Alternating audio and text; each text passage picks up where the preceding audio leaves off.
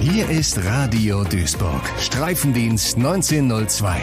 Der MSV-Podcast mit Nils Halberscheidt und Tim Gieske. Präsentiert von Bürosysteme Lilienthal. Euer Büroprofi im Ruhrpott und am Niederrhein. Und da sind wir auch schon wieder, wie in der kommenden Woche angekündigt, Tim. Sitzen wir in der Westender Straße, aber die lassen uns hier natürlich nicht einfach so rein. Ne, zum Sightseeing oder so. Wir haben heute einen Gast in der Runde. Boris Schommers ist bei uns. Hallo Boris. Ja, hallo zusammen, schön, dass ich da sein darf. Wir können heute so ein bisschen über das, was im letzten Jahr zuletzt geschehen ist, reden, können auf die Winterpause schauen und können natürlich jetzt auch in der heißen Woche vom ersten Spiel des neuen Jahres, vom ersten Pflichtspiel des neuen Jahres auf die anstehenden Herausforderungen schauen. Als allererstes müssen wir aber gemeinsam auf die Jacke schauen, die Tim heute trägt. Was ist das denn da für ein Wappen? Ja, schon, ist das frech, irgendein, schon frech, damit hier an der Westende aufzulaufen. Oder, Ja. oder sind die Ziele? Ich weiß es nicht so genau. ist das Genau, irgendein so Viertligist aus dem Osten? Also das Wappen sagt mir ja gar nichts. Zur Erklärung, ich habe eine Vintage-Jacke von Real Madrid an. Und ich habe gedacht, zumindest da wird jetzt hier kein böses Blut auftauchen. Das ist jetzt, Entschuldigung, doch ein, dann ein bisschen weiter weg. Ich wäre jetzt ja nicht mit einer, was weiß ich. Fortuna Düsseldorf Jacke. Also wir, wir werden mal gucken, ob wir es äh, nach dem Podcast noch äh, anpassen können, dass du wenigstens äh, gut gekleidet nach Hause gehst. Das war zumindest noch ein anderes, Dank, Dankeschön. so, viel zum Thema, so viel zum Thema positiv in die, in die dass wir zumindest, dass wir zumindest ein anderes Wappen vielleicht da drauf kleben oder so. Das finde ich. Wie gesagt, ich habe ja auch mit dem Verein weniger zu tun, sondern bin eher mit der Stadt verbandelt. Gucken wir mal, wie sich das am Ende auflöst. für den Verein. Äh, Du hast gerade schon gesagt, positiv in die Runde starten. Boris, ich wurde von dir schon mal gerügt, weil ich, weil ich, weil ich, ich bin mit einer negativen Frage reingegangen und du warst so ein bisschen so, ja, danke für die positive Grundstimmung schon. Ähm, das war natürlich jetzt auch schon ein paar Wochen her, da lief es sportlich noch nicht ganz so rund. Jetzt können wir drüber reden. Ihr seid mit einem 4 zu 2 gegen Freiburg 2 aus dem neuen Jahr gegangen. Erstmal vier Tore schießen. Dann äh, noch so eine Geschichte mit, mit Marvin Knoll, der sich dann da durchkämpft, irgendwie durch dieses Spiel. Dieses letzte Spiel des Jahres, was hat euch das gegeben? Ja, glaube ich, ähm, sehr, sehr viel. Vor allen Dingen natürlich, glaube ich, für, für alle, für die Fans, für äh, den Verein, für uns selber ein sehr, sehr wichtiges Spiel. Wir mussten es gewinnen. Wir haben es auch gewonnen, dass wir es dann so gewinnen. Äh, ja, mit der Story drumherum, mit, mit Knolli, äh, mit der Verletzung, wo er sich wirklich durchgebissen hat, vorher sein Freistoßtor, mit den, mit den vier Toren, war, glaube ich, ein sehr, sehr wichtiges, sehr, sehr gutes Spiel für uns. Und so im, Nach, im Nachhinein betrachtet merkst du einfach auch, wie die Spiele vor der Winterpause den Jungs so ein neues Selbstvertrauen gegeben haben, so diesen, diesen Glauben wieder geweckt haben an ihre eigene Leistung, an ihre eigene Stärke, die sich ja dann wirklich ähm, auch in den Spielen schon Stück für Stück gesteigert hat. Und natürlich nochmal mit so einem ja, Jahresausklang, wirklich mit einem positiven Gefühl in die Winterpause gehen. Und man merkt aber jetzt auch schon, dass dieses Vertrauen in sich selber und diese, diese Motivation, da wieder anzuknüpfen, schon zu 100 Prozent bei den Jungs gegeben ist und sie brennen jetzt schon darauf, am Samstag das nächste Spiel machen zu können. Wir schauen noch für zwei Fragen so ein bisschen in die Vergangenheit und dann würde ich sagen, gehen wir auch mal in die Winterpause rein. Ähm, es ist ja tatsächlich so, du hattest einen schweren Start. Du kommst ja in die Krise rein, im Prinzip. Es gab gut den Sieg gegen Unterhaching vorher, aber ich glaube, der MSV hat sich jetzt selbst nicht auf einem guten Weg gesehen. Die Fans waren wieder stark verunsichert. Das aus im Niederrhein-Pokal. Dann hat es lange bis zum ersten Sieg gedauert. Ähm, das war ja alles im Prinzip äh, bis zum Sieg gegen Lübeck eine schwierige Geschichte für dich. Ähm, so haben wir es zumindest von außen wahrgenommen. Ne? Und ich meine, du hast ordentlich Kritik bekommen, ja auch von uns, so ehrlich müssen wir sein. Wir haben ja nicht gesagt, ah, Boris Schommers, der Heiland ist da. Äh, jetzt hat es sich ein bisschen gewandelt. Der Weg dahin zu der Stabilität, die wir ja, du hast sie angesprochen, die wir dann in den letzten Spielen ja gesehen haben, auch gegen Dresden, obwohl das Spiel verloren gegangen ist. Äh, War das für dich, du hast ja gesagt, ich brauche Zeit. War das genau in dem Zeitrahmen, in dem du gedacht hast, dass du dich bewegen wirst? Oder hast du schon für dich gesagt, ey, eigentlich hätte das schon mal ein bisschen früher zünden können? Gute Frage. Ja, grundsätzlich ist natürlich eine Situation, wo ein Trainerwechsel stattfindet, immer eine schwierige Situation für einen Verein. Zumindest allermeistens ist dann gerade nicht äh, irgendwo äh, Tabellendritter, sondern man ist eben relativ weit unten, drun- unten drin und äh, unzufrieden. Es ist einfach so, und ich glaube, das bin nicht nur ich, das ist, wenn ein, ein neuer Trainer kommt in einen Verein und eine, eine Idee hat, äh, wie er spielen lassen möchte, und äh, Spieler wie gerade dann in dem Moment vielleicht auch als Tabellenletzter nicht gerade das größte Selbstvertrauen haben, dann brauchst du deine Zeit, um, um mit den Spielern zusammen eben eine Spielidee, eine Struktur zu erarbeiten. dass ähm, ja man immer sagt, ja, das muss doch alles schneller gehen, dass wir sind doch Tabellenletzter, das ist irgendwo logisch, aber es funktioniert so im Fußball nicht. Ne? Und genau deswegen habe ich gesagt, wir müssen versuchen, schnellstmöglich eine Mannschaft äh, gegen den Ball zu stabilisieren. Das kannst du relativ schnell erreichen, aber dass du einer Mannschaft äh, spielerisch eine, eine Handschrift gibst, das dauert halt. Und da habe ich gesagt, wir brauchen, zumindest brauchen wir mal drei Monate, um auch mit mhm. dem Trainerteam, mit dem ich erneut zusammengearbeitet habe, eben und mit der Mannschaft uns kennenzulernen und auch die Automatismen reinzubekommen und das Vertrauen in sich selber zu haben. Und ich glaube, wir sind zumindest jetzt auf einem guten Weg. Wir sind noch nicht immer noch nicht da, wo wir irgendwann hinwollen. Sowohl tabellarisch stehen wir bei weitem nicht da, wo wir hinwollen, aber auch äh, spielerisch. Aber das Schöne ist, dass man in den letzten Spielen gesehen hat, dass wir auf einem ordentlichen Weg sind. Und dieser Weg, dass wir den hoffentlich in der Rückrunde fortsetzen können und dementsprechend dann dort guten Fußball spielen, so wie ich es mir vorstelle, aber dem aber als aller, allerwichtigste ist natürlich die entscheidenden Punkte holen. Hm. Bleiben wir auch nochmal in der Vergangenheit. Was ich so wahrgenommen habe, war, dass du ein bisschen kurz angebunden warst und so ein bisschen nicht in die Ecke gedrängt, aber ne, die Situation ist komplett konträr. Ne? Du warst sehr erfolgreich in Türen und dann kommst du hier hin und es regnet so auf einen herab. Hier brennt der Busch, du kommst hier hin, hier brennt's lichterloh. Also wie, wie war das für dich? Ja, ich glaube, hier brennt ja sogar eine ganze Stadt und äh, du hast es ja vollkommen richtig beschrieben, ähm, dass es eine große Diskrepanz gab, sowohl äh, zwischen dem sportlichen Erfolg, aber vor allem auch der MSV Duisburg, dieser Traditionsverein, der dann eben seit Jahren, sage ich mal jetzt, und dann darf mich jetzt auch keiner falsch verstehen, aber seit Jahren in so einer Spirale war, wo du sagst, jetzt bist du ganz unten angekommen, Tabellenletzter in der dritten Liga, also weiter runter geht's gerade nicht mehr und dass man natürlich dann auf sehr, sehr viel enttäuschte, unzufriedene Menschen trifft. Das ist, das ist klar, das ja. ist logisch, das ist berechtigt. Ich hätte mir halt gewünscht, ähm, aber das ist halt dann auch immer einfach, wenn du von außen reinkommst, vielleicht nicht die Identifikation hast, vielleicht nicht jetzt der jahrzehntelange Fan äh, bist, der immer ins Stadion kommt, sondern gerade so ein, so ein Frischer in ja. Duisburg, hätte ich halt gesagt, okay, die Situation ist jetzt nun mal so, dass man einen Trainerwechsel ja vorgenommen hat und ähm, wir werden es ja alle mit dem besten Gewissen ver versuchen. Und der Verein hat sich ja was dabei gedacht, jemanden zu verpflichten mit der Vita, die ich hatte, weil ich ja auch schon mal genau in der gleichen Situation in Kaiserslautern ja, nachgewiesen ja. habe. Ähnlich großer Traditionsverein in der dritten Liga damals. Und ähm, hier war es natürlich schon brutal. Die negative, die negativen Stimmungen, die von allen Seiten auf einen eingeprasselt sind, aber das gehört irgendwo auch mit dazu. Also es ist jetzt nicht so, dass ich die Nächte dann nicht geschlafen habe. Ich hätte mir halt gewünscht, ähm, ja, irgendwo vielleicht einen Ticken mehr in dem Moment so, so, wie soll man sagen, so eine Neutralität. Eine Neutralität an den Tag zu legen, aber das ist einfach gesagt nochmal, wenn du, wenn du von außen kommst, wenn du wenn du fieberst mit einem Verein, mit einem Traditionsverein, mit deiner Mannschaft und jetzt kommt der siebte da hintereinander und erzählt wieder irgendwas, dann kann ich das schon nachvollziehen.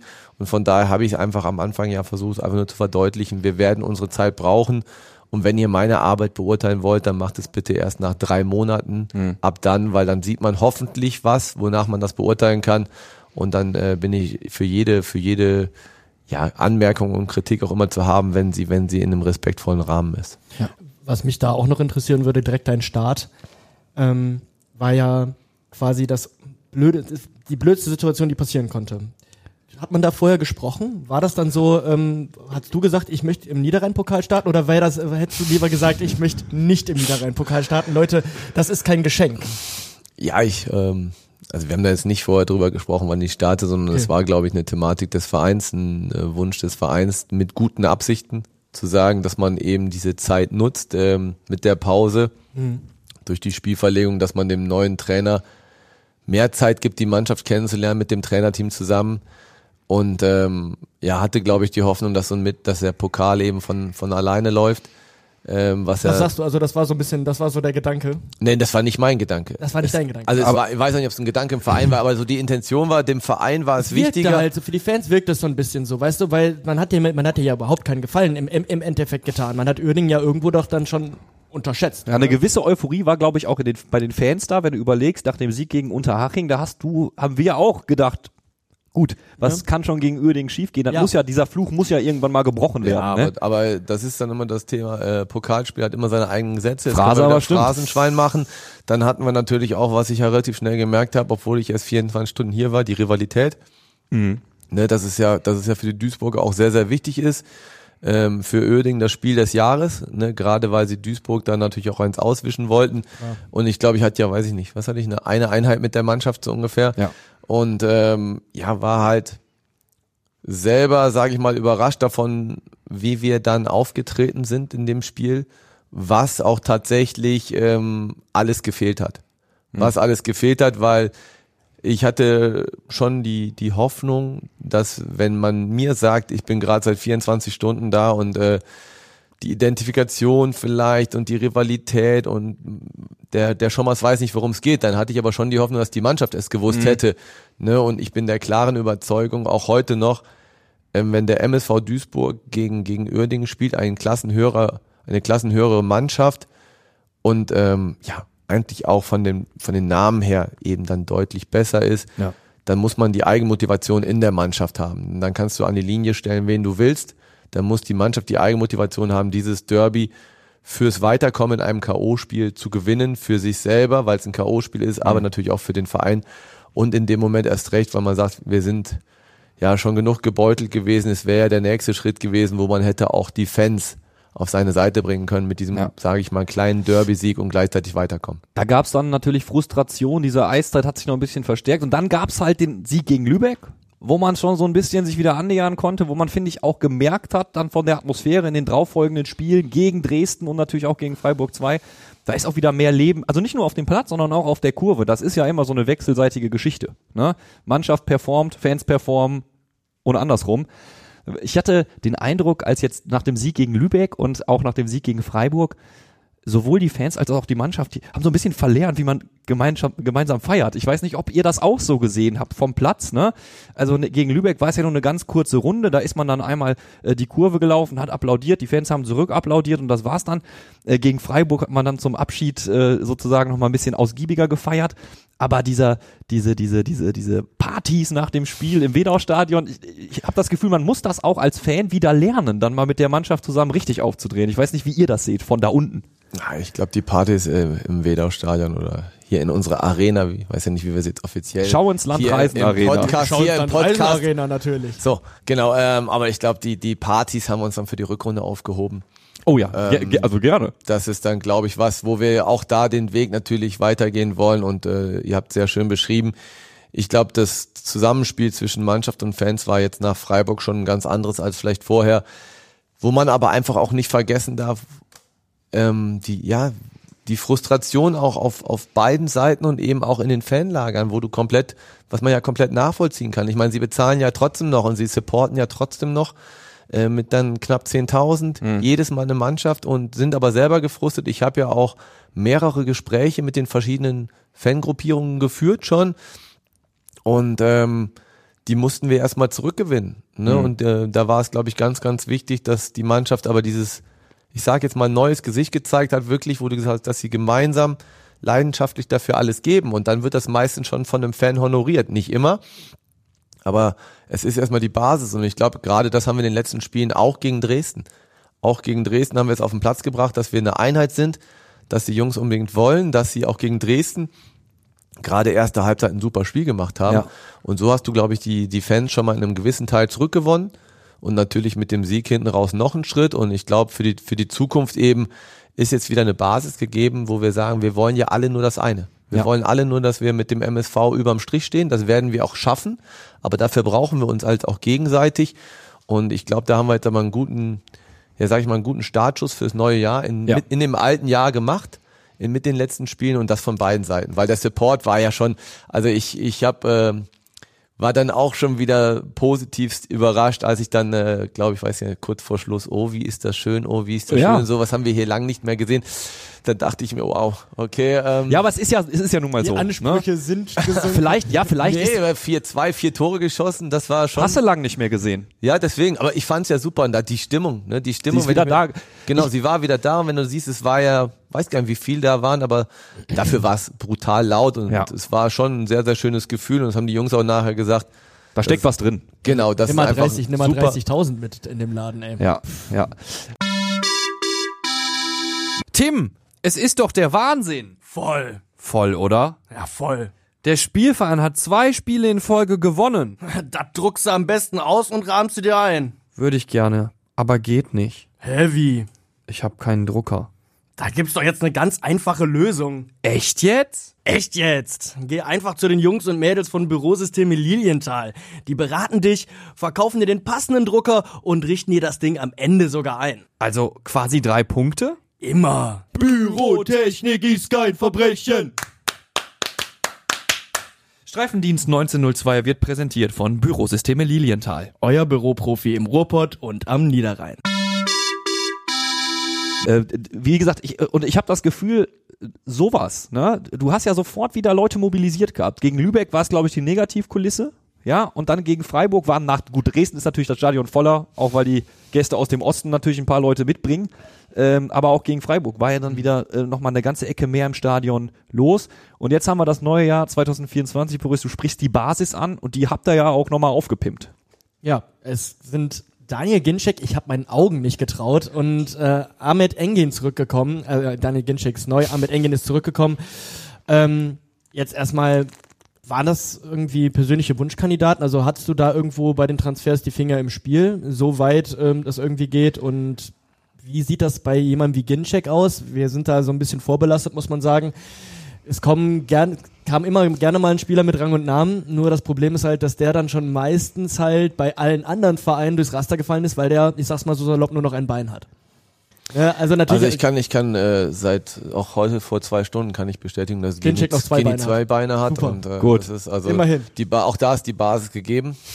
Aber wir hatten übrigens ganz kurz, wir hatten auch schon Spieler, die mit einem Bein gut gespielt haben. Victor Victor Obina Obina. zum Beispiel in der Vergangenheit, da haben wir das Gleiche gesagt und der hat Butzen gemacht, wenn der fit war. Wir haben halt Angst vor der, ähm, vor diesem Obina-Faktor. Also Okay. vor Leuten, wie, gleich wie bei Pascal Köpke. Du liest Pascal Köpke, du weißt, du hast da, oh wow, ne, der hat auch schon höher gespielt. Klar, der, der Vater wirft da auch seine Schatten voraus, aber ähm, du weißt, der hatte schon höher gespielt. Ey, für uns richtig jemand mit Rang und Namen, ja, verletzt. Ne? Ähm, wegen Victor Obina, der hat halt bei Inter Mailand und bei West Ham United Ja, damals ja. gespielt. Der, da ging ein Hauch von Europa League durch diese, durchs Stadion, weißt du, und ähm, wir waren alle so hyped und dann hat der wirklich, der, der hat sechs Scorer gemacht, 15 Ja, Spiele. Aber er hat halt nie das irgendwie wiedergeben können. Und das ist halt häufig so, du liest einen großen Namen und du hast Sehnsucht und denkst, geil. Und Daniel Ginczek, vor ein paar Jahren noch 10 Millionen äh, den Wolfsburgern wert gewesen. Ja. Also er hat zwei Beine. Trotzdem, wenn du eine Verletzungsvita siehst, Ja. wie die von Daniel Ginczek, gibt's da spezielle Trainingsmethoden? Also sagt ihr, Belastungssteuerung ist nochmal ein anderes Thema bei Daniel Ginczek. Wir müssen gucken, wenn der mal nicht ganz rund läuft, den ein bisschen rauszunehmen. Ja, glaube ich, äh, wenn ich jetzt auf alle die Fragen, die wir auch in dem einen, in dem einen Satz jetzt hatten. und- also die erste, die erste Frage, wenn wir es vorne anfangen, chronologisch sicherlich ähm, bei der Verpflichtung generell. Ne, setzen wir uns ja in der sportlichen Leitung zusammen und da sind erstmal die beiden Entscheidungsträger äh, mit Bayer und Chris. Ja. Die beiden und gerade Chris ist dann ja in den Verpflichtungen von neuen Spielern der federführende Mann. Gleichzeitig, das ist aber wirklich sehr, sehr positiv, setzen wir uns halt zu dritt zusammen, haben eine Analyse auch der Hinrunde gemacht, kommen natürlich meine Einflüsse als Trainer mit dazu, ähm, wo wir, wo wir dann sagen, okay, was brauchen wir jetzt nun wirklich oder was ist das Profil? Und dann ist äh, Chris aber schon federführend, der, der dann eben schaut, welche Optionen haben wir, weil er natürlich auch weiß, was wir finanziell zur Verfügung haben. Und da gab es sicherlich mehrere Kandidaten, aber gerade bei, bei Ginczek war es natürlich so, wo du im ersten Moment, wie du es gerade gesagt hast, gesagt, oh, Daniel Ginczek, der, der wirklich für uns, ne? Und äh, wieso? Wieso? Ne? Wieso will er und äh, wieso wollen wir? Wieso wir wollen, ist äh, insofern klar, weil er einfach eine ja, brutale Qualität hat, weil er das schon nachgewiesen hat, äh, ja, in, in den verschiedensten Ligen, aber jetzt hauptsächlich auch in der ersten Liga und zweiten Liga, welche Qualität er hat. Wir haben immer gesagt, wir brauchen eine Verstärkung in vorderster Reihe. Wir, wir brauchen auch jemanden, der uns sofort weiterhelfen kann. Und da komme ich jetzt zu dir mit dem sofort weiterhelfen, wo du sagst, kann er uns weiterhelfen? Verletzungsvita äh, haben wir uns natürlich auch alles mit beschäftigt, aber er ist, er ist verletzungsfrei. Er ist, äh, ich tue ihm jetzt hoffentlich nicht unter 32. Ich meine, Geni wäre 32 und viel wichtiger in den Gesprächen, und das ist ja für mich dann auch wichtig gewesen, für mich mit dem Trainerteam, mit welcher Motivation kommt so ein Spieler? Ähm, aus der, aus der zweiten Liga von Düsseldorf wurde, ne, sicherlich ein Batzen mehr Geld verdienst, wurde äh, zweite Liga spielen kannst, aber natürlich vielleicht gerade nicht so viel spielst und ähm, das ist immer das, wo ich dann hinschaue, welche Motivation hat der, der Spieler jetzt für den MSV Duisburg alles Ja. zu geben, ne, für, für unsere Ziele. weil es geht hier in keinster Weise gerade um einzelne Spieler, es geht nicht um ihn. Es geht einfach nur darum, dass wir alle gemeinsam die Klasse halten und dafür die Qualität. Aber dafür musst du auch eben äh, ja kämpfen, beißen, kratzen, malochen. Malochen. Ne? Und ja, da fängt halt erst mal an. Ne? Und dann fragst du dich ja immer, einer, der schon so viel erlebt hat, so viel verdient hat, kann der noch malochen? Will Und, der noch mal lochen? Und welche, genau, welche Motivation hat er? Ne? Und da haben wir sehr schnell in den Gesprächen mit ihm rausgefunden, ähm, dass er einfach riesig Bock hat, dass er, dass er, dass er fit ist, dass er, dass er riesig Bock hat, auch ähm, ja, vielleicht ist dem einen oder anderen nochmal zu zeigen, aber vor allen Dingen auch, dass er sagt, er will, er will unbedingt Fußball spielen. Und was natürlich auch für mich sehr, sehr wichtig war, er hat eine Affinität hier zur Gegend. Ne, er wohnt jetzt hier zwischen Düsseldorf und Duisburg. Äh, seine, seine Kinder gehen hier in Duisburg auf die Schule. Das heißt, da hast du natürlich schon so Punkte, wo ich sage, ähm, das ist ja schon mal eine Motivation für ihn selber, zu sagen, hey, ich würde jetzt hier gerne ne, nochmal vielleicht ein bisschen länger spielen, einfach weil es perfekt passt. Also er wird sicherlich nicht gekommen sein wegen dem Geld. Ja. Aber davon hat er auch mehr als genügend verdient, hoffentlich. Aber er ist gekommen, weil er gesagt hat, es passt von der gesamten familiären Situation. Ähm, es gibt eine gewisse Affinität zum Verein, aber auch vor allen Dingen, ich möchte einfach es mir und auch anderen Leuten beweisen, dass ich noch besser und fitter bin, als ich immer dargestellt werde. Da ist nämlich der Punkt. Und das ist so ein Punkt, ähm, da habe ich gesagt, hey, das finde ich ähm, für mich in der Erklärung, dann wird es eine runde Geschichte. Und wenn du ihn jetzt siehst auf dem Platz, ähm, ist es klar, bei beiden aber, dass sie aufgrund ihrer Wettkampfeinsatzzeiten vielleicht im letzten Jahr jetzt nicht äh, jetzt nicht sofort dreimal 90 Minuten spielen. Aber du siehst bei beiden die Qualität und jetzt haben wir über Gini gerade gesprochen, hat ja auch, äh, glaube ich, im, im ersten Testspiel, in seinen ersten Einsatzminuten hat er, hat er ähm, wahrscheinlich keine 20 Minuten gebraucht fürs erste Tor. Genau. Hat Und das Testspiel direkt was gezeigt. Genau, hat das Tor gemacht, aber viel schöner war, dass er nach seiner Auswechslung haben wir uns kurz unterhalten und er hat dann, er war unzufrieden. Dass er raus musste. Nee. nee Sondern, nee. dass er nicht noch Dass- eine dass Bude gemacht er sagt, hat. er hätte drei machen müssen. Oh. Ja, anspruchsvoll. Und das ist halt, das, das zeigt dann halt, dass er da bissig ist, ne? Dass er, Mhm. und genau das, was wir hier brauchen. Ne? Und da siehst du bei ihm ja schon, er ist, er ist heiß, ne? Er ist heiß, er ist hoch motiviert. Und von daher, glaube ich, ist das eine sehr gute Situation für uns und wird uns auf jeden Fall weiterhelfen in der Rückrunde. Ja, sicherlich, also spielte ähm, auch der Kontakt zu Essweiner noch was rein, sein alter Weggefährte aus Nürnberger Zeiten, glaube ich, tatsächlich sogar. Also ich glaube, er hatte auch überlegt, ob er hier schon noch irgendwie jemand aus dem Kader kennt und ich glaube tatsächlich, Esswein dürfte sogar tatsächlich Profifußballwelt ist klein, habe ich mir mal sagen lassen. Ja, ja, deswegen, ich hatte auch überlegt. Aber klar, wenn es jetzt auch die familiäre Verbindung gibt, freut mich natürlich Ja. umso mehr. Aber ihr habt jetzt nicht, ihr sagt jetzt nicht, äh, die Jungs, die schon ein bisschen was älter sind, die müssen wir in Watte packen. Wenn es beschwerdefrei geht, dann wird voll trainiert. Was älter soll jetzt nicht despektierlich gemeint sein. Nein, ne? aber also, wir haben keine Zeit für ein Wattepacken. Also in Wattepacken, das, äh, da- ich- wir, wir achten extrem auf Belastungssteuerung. Ne, nur uns ist allen bewusst und gerade dem Trainerteam ist bewusst, äh, wo wir stehen. Und da bin ich wieder äh, beim Wort Malochen und äh, nur mit 1, 2, 3 und schönem Fußball kommst du da nicht raus. Die Basis ist erstmal hohe Intensität und gemeinschaftlich und äh, da muss sich jeder auch einbringen in dieser Mannschaft, weil wir nur dann die Chance haben, die, die Punkte, die nötigen Punkte zu holen.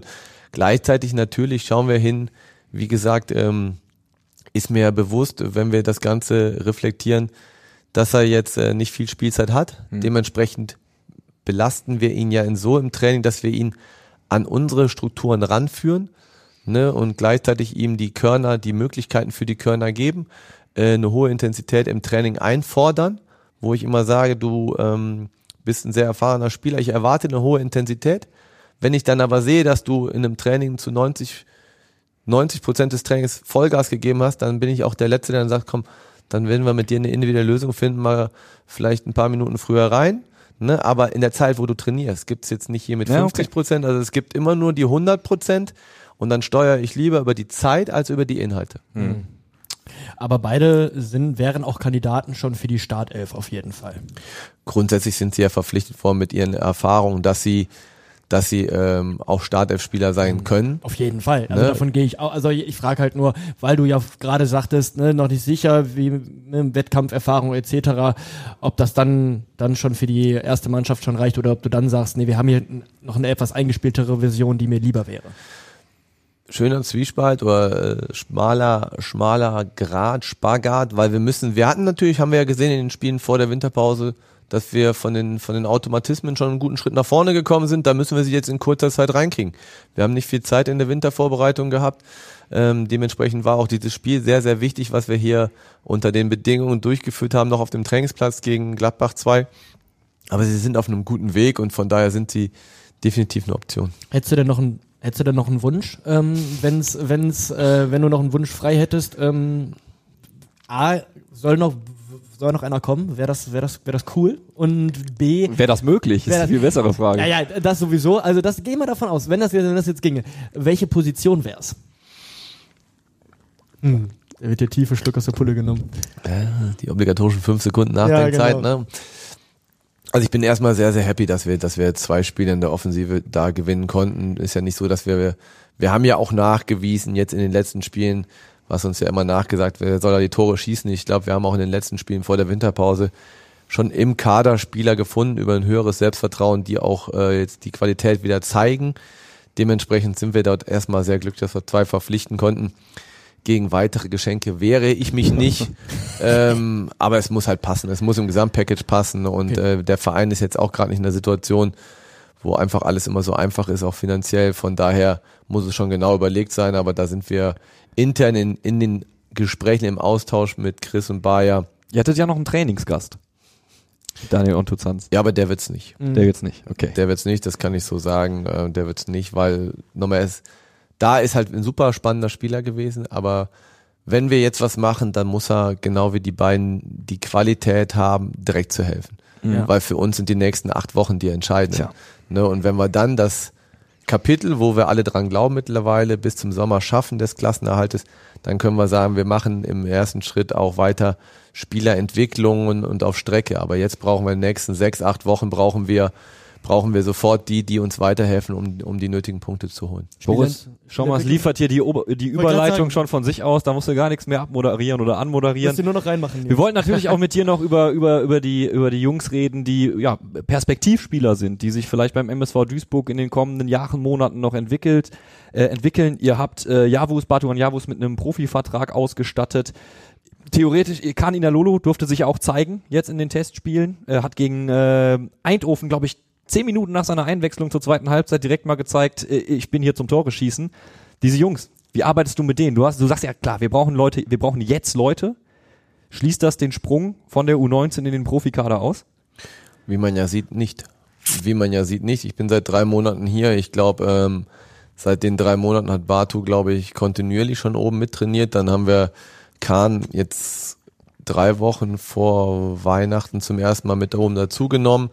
Ähm, haben dann immer in Abstimmung, und das gefällt mir sehr, sehr gut mit Uwe Schubert, wirklich, ähm, das ist hier ein sehr, sehr guter Austausch, den ich mir auch genauso wünsche, wo ich aber gleichzeitig auch immer gesagt habe, dass ich im Lizenzbereich, weil ich ja sehr lange in der Jugend war, auch diesen Austausch geben möchte. Das ist mir super wichtig, eigene, eigene Spieler zu fördern und mit Uwe Schubert und dem NLZ klappt das wirklich sehr gut und da haben wir gemeinsam sportliche Leitung mit Uwe entschieden, dass wir beide in die komplette kurze Vorbereitung nehmen, was wir ja auch gemacht haben. Jetzt ist Kahn zur Nationalmannschaft geflogen und von daher werden wir sie auch beide in der Rückrunde parallel zu den anderen Themen werden sie kontinuierlich bei uns mittrainieren und wir werden sie da schon weiter an die an die äh, ja an den Kader der der ersten Mannschaft heranführen an den an den Profifußball, weil es einfach noch ein deutlicher Unterschied ist zwischen A-Junior und Bundesliga und gegen wen du da spielst oder eben gegen die dritte Liga.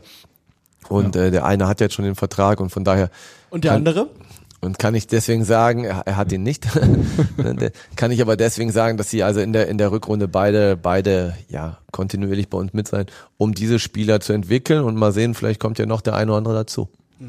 Also könnte man vielleicht mal sagen, wenn es jetzt wieder taut und so ein bisschen grüner wird hier in Duisburg, dann könnte ein Kahn Inanolo vielleicht auch mal so seine ersten Drittligaminuten schnuppern.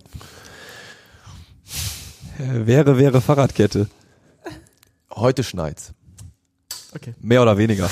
Mehr oder Ja, weniger. es fängt es fängt jetzt gerade tatsächlich an, ne? Also es fängt gerade tatsächlich an. Aber ich habe die Aber- Metapher natürlich verstanden. Ja. Na, Fakt ist, Fakt ist, ähm, Kahn, Kahn ist ein interessanter Spieler.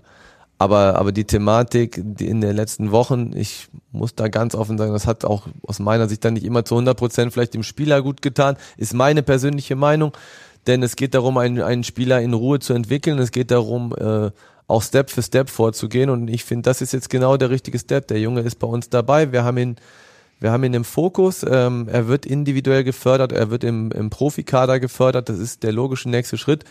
Wie schnell er sich da weiterentwickelt, wann vielleicht eine Situation in der Rückrunde aufgeht, das wissen, das wissen wir drei nicht, das wissen wir bei Bartu nicht, das wissen wir bei Kahn nicht. Hm. Schön ist, dass wir zwei so gute Spieler bei uns in den Reihen haben und sie voll bei uns im Fokus sind. Ja. Jetzt müssen wir aus Zeitgründen so ein bisschen unsere Fragen äh, rationieren sozusagen. Jetzt lass uns mal tatsächlich auf 60 noch blicken. Auf jeden Fall. Denn äh, so ein paar Sachen, wir rechnen uns ja gerne Sachen aus. Ne? Trainer lieben es und äh, haben die entsprechenden Antworten in der Regel auf den Pressekonferenzen. Ähm, jetzt kann man ja davon ausgehen, dass Sebastian May zumindest mal wieder, auch wenn er seinen Job als Mittelstürmer sehr gut gemacht hat für einen Innenverteidiger, an seine äh, Stammposition zurückkehren kann. Marvin Knoll, ich fand Marvin Knoll das super gemacht, hat natürlich jetzt durch den Muskelfaserriss äh, dann wahrscheinlich auch ein bisschen was wieder aufzuholen. Ähm, werden wir Sebastian May als Kapitän wieder in der Innenverteidigung sehen und lässt du uns schon ein bisschen reingucken, was du da planst?